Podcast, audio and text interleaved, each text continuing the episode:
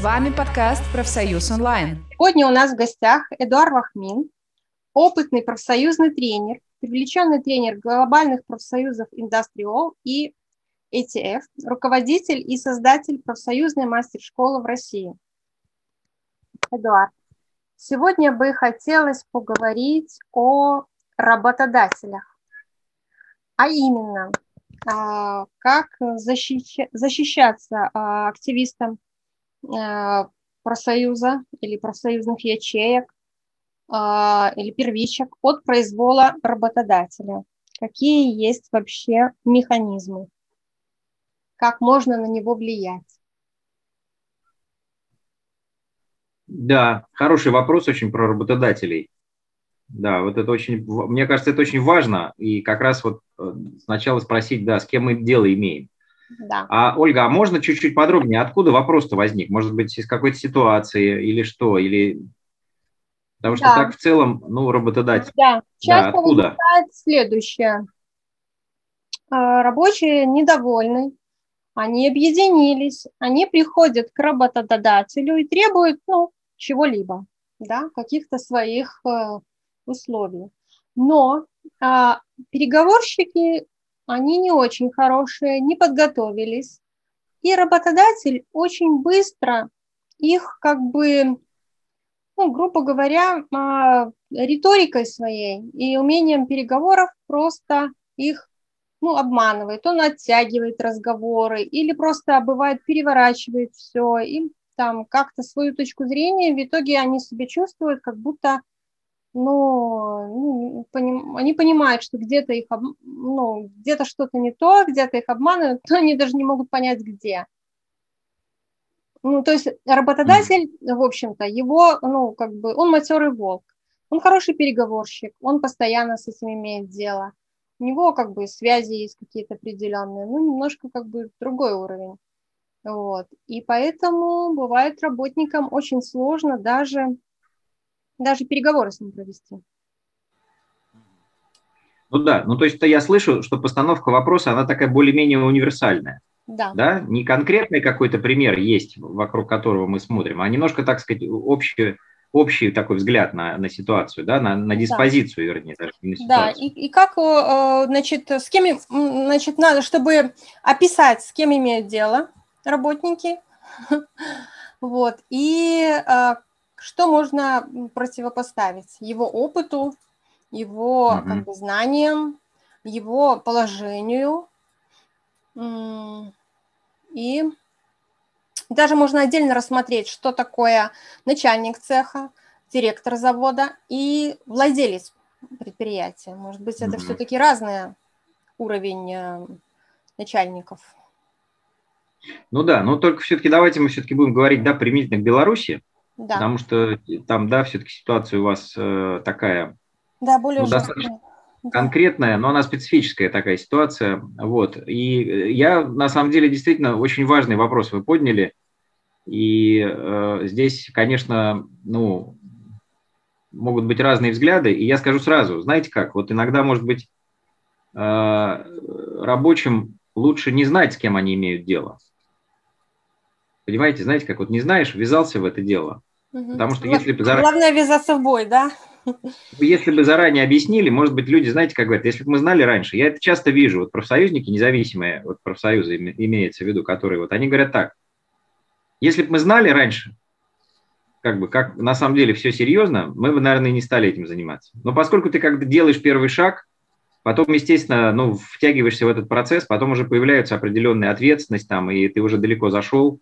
Но дайте по чуть-чуть, по чуть-чуть, по чуть-чуть, понемногу такими шагами, и ты начинаешь понимать, с кем и с чем ты имеешь дело, с какой огромной властной системой. И, конечно, часто я слышу от профсоюзников, они говорят, знаешь, Эдик, Эдуард, конечно, знали бы мы, наверное, может быть, и не пошли бы в эту, в эту сторону, потому что, конечно, это огромная махина. Ну, смотрите, мы же не можем одновременно людям два сценария таких вот, чтобы они не знали друг от друга про содержание фильмов, да, вот фильм с одним содержанием, с одним сюжетом и фильм с другим сюжетом.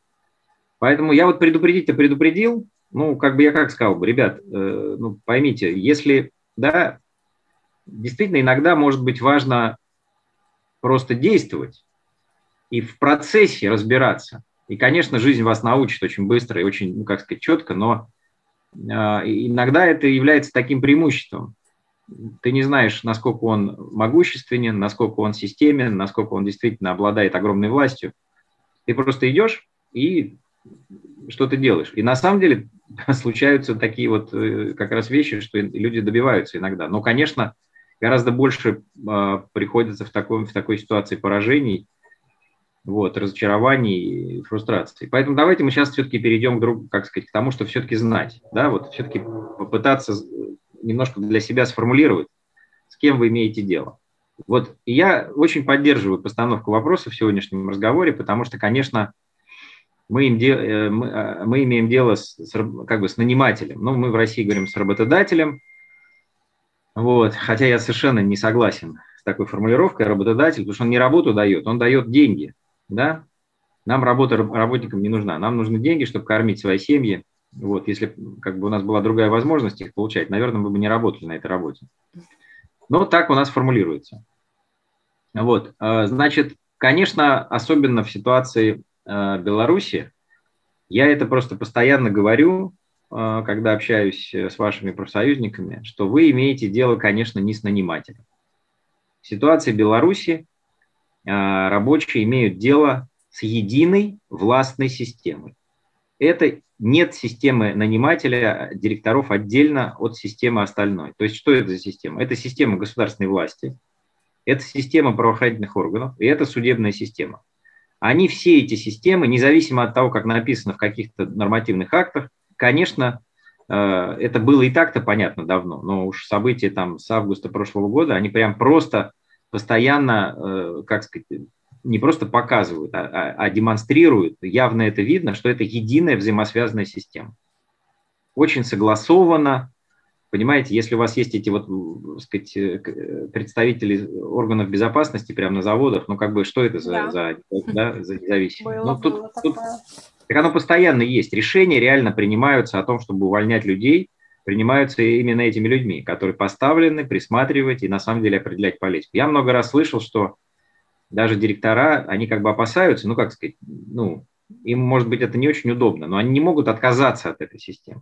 Конечно, это очень похоже, ну, это какая-то реплика на каком-то новом, конечно, витке, конечно, советской системы, когда они были. Но прямо тут сейчас... военный коммунизм какой-то, знаете. Такой. Ну, нет, ну, военный коммунизм все-таки это немножко другая была система, да, но это, конечно, поздняя вот это вот, как сказать, да, и действительно, э, как бы государство, которое очень сильно узурпировано и сконцентрировано в очень узком кругу, конечно, оно сейчас э, получило, вот, как сказать, на первой роли вы, вы, вышли именно силовики, именно вот органы безопасности, которые все определяют. И, конечно, это страшное дело. Вы имеете дело, конечно, не с трудовыми отношениями, вы как по-настоящему. Формально, да, это трудовые отношения. Допустим, если вам не доплатили зарплату, как это произошло там на одном предприятии, вот мне недавно рассказывали, там сто от ста до трехсот рублей оказалась зарплата меньше. Что люди? Люди выражают несогласие. Они бурлят, они обсуждают на своих рабочих местах, прям подходят там к одному из рабочих в цеху, к станку, обсуждают, собирается там шестьдесят человек. Это не трудовой конфликт, конечно. Он формально выглядит как трудовой. Но фактически, конечно, он воспринимается системой властной, единой властной системой, воспринимается как что? Как протест против этой системы. Потому что это недоплата, это не просто какой-то, знаете как, капиталист, который всегда хочет решил эксплуатировать. Да. Да, решил сэкономить или там эксплуатирует рабочих, меньше он, значит, им заплатит, больше, значит, он себе в карман положит. Эта схема здесь не работает. Здесь ситуация, конечно, гораздо сложнее. Здесь тотально государственная система является нанимателем. И да. Это, конечно, осложняет ну, жизнь, и делает ее принципиально другой. Потому что, конечно, трудовые отношения, как и любые отношения, это отношения власти. И вот, собственно говоря, надо прямо смотреть, вот, мы находимся во властных отношениях. То есть, у кого... а что значит в отношениях? Значит, у кого-то больше власти, у кого-то меньше власти. Это все про власть, а не про труд. Использование власти для того, чтобы заставлять другую сторону делать, что, она, что вам надо, у того, и у кого больше власти. Ну и, конечно, без, и так-то всегда у как бы, как сказать, у стороны работодателя, нанимателя, там, капиталиста или там, сказать, и так далее, бизнеса всегда больше власти. Там это даже по закону больше. Там со всех точек зрения ей больше. Что может? Может все что угодно. Перевести с одного места работы на другую. Дать работу, не дать работу. Там, понимаете, там, не повышать зарплату, переводить, там, устраивать. Все что угодно. Там специально это, как сказать, конечно, есть ограничения. Это и есть завоевание последних ста лет. Есть некоторые ограничения. Там, ограниченный рабочий день. Там есть права вроде бы как международно там, закрепленные и так далее, и так далее, объединяться. Но это просто завоевание последних лет. А раньше те, кто давали работу, они полную власть имели над работниками. Да, она была практически не ограничена. Сейчас, ну, как бы вот цивилизация пошла вот последние сто лет вроде по пути ограничений. Но, конечно, есть вот эти откаты, регрессы, и все это подвергается эрозии, ну, то есть размыванию. И снова-снова во многих странах происходит вот этот перекос власти снова больше у той стороны, у страны работодателя, нанимателя, бизнеса, ну как бы как бизнес, понимаете, но в Беларуси что это? Это же не бизнес. Ну да. Что вы хотите сказать, что БелАЗ это бизнес-компания? Да перестаньте вы. Ну конечно. Это такая квази-государственная. Да. Это квази-государственная форма, да, которая, в общем-то, завязана все равно на ну, определенный тип экономики, полупериферийный. Да. Это же на рынке как бы БелАЗ не участвует на, на мировом рынке. Поставщики, заказчики только в России. Ну и так далее, и так далее. То есть это, конечно, не капитализм, это не рыночная экономика. Тем более это не ядро рыночной экономики, где действует конкуренция и так далее, и так далее. Это специфическая полупериферийная, а может быть даже уже периферийная экономика, которая выстроена как раз на монопольном регулировании. И как мне объясняют профсоюзники Беларуси, что компания не, завод не может напрямую заключать контракты ни с поставщиками, ни с этим. Все определяет сверху правительство. А что такое правительство? Правительство – это орган. Конечно, правительство у вас, вы хотите сказать, самостоятельное? Да, конечно, нет. Даже нам здесь, в России, очевидно, ну, у нас, во-первых, в России правительство не самостоятельное. А уж тем более в Беларуси правительство не самостоятельно. Они, при, они принимают решения, конечно, согласовывая с, с, с, тем, с теми людьми, которые узурпировали на самом верху власти. Конечно, вот, там решается с этой точки зрения, с кем тут, с кем выстраивать взаимоотношения. Вот, поэтому, конечно, любое вот такое, да, как это называется, поднятие вопросов о своих правах рабочих, или говоря просто, ну, простым языком, когда вы качаете свои трудовые права, там, вам что-то инструмент не доложили, там, или рабо- вы вынуждены, там же есть такие примеры, люди со своим инструментом приходят на работу. Да, да, есть такие вот примеры. Да. Ну так это вопрос, кажется, он вопрос трудовой, да, вопрос, что работодатель обязан обеспечить инструмент. Можно, конечно, там заниматься тем, что идти в суд. Ну так, ну понимаете, что в этой ситуации, которая сегодня сложилась, любое маломальски, э, ну как бы недовольство людей, конечно, оно капает. На что? Оно капает э, на мельницу протестующих. И значит, против этой единой властной системы, которая, если она на политическом, на гражданском уровне не видит границы и заходит просто какая-то дикая жестокость, и там фактически уже берегов-то нет никаких вообще, ни рамок. А почему, с их точки зрения, почему они должны каким-то образом сдерживать себя в трудовых отношениях?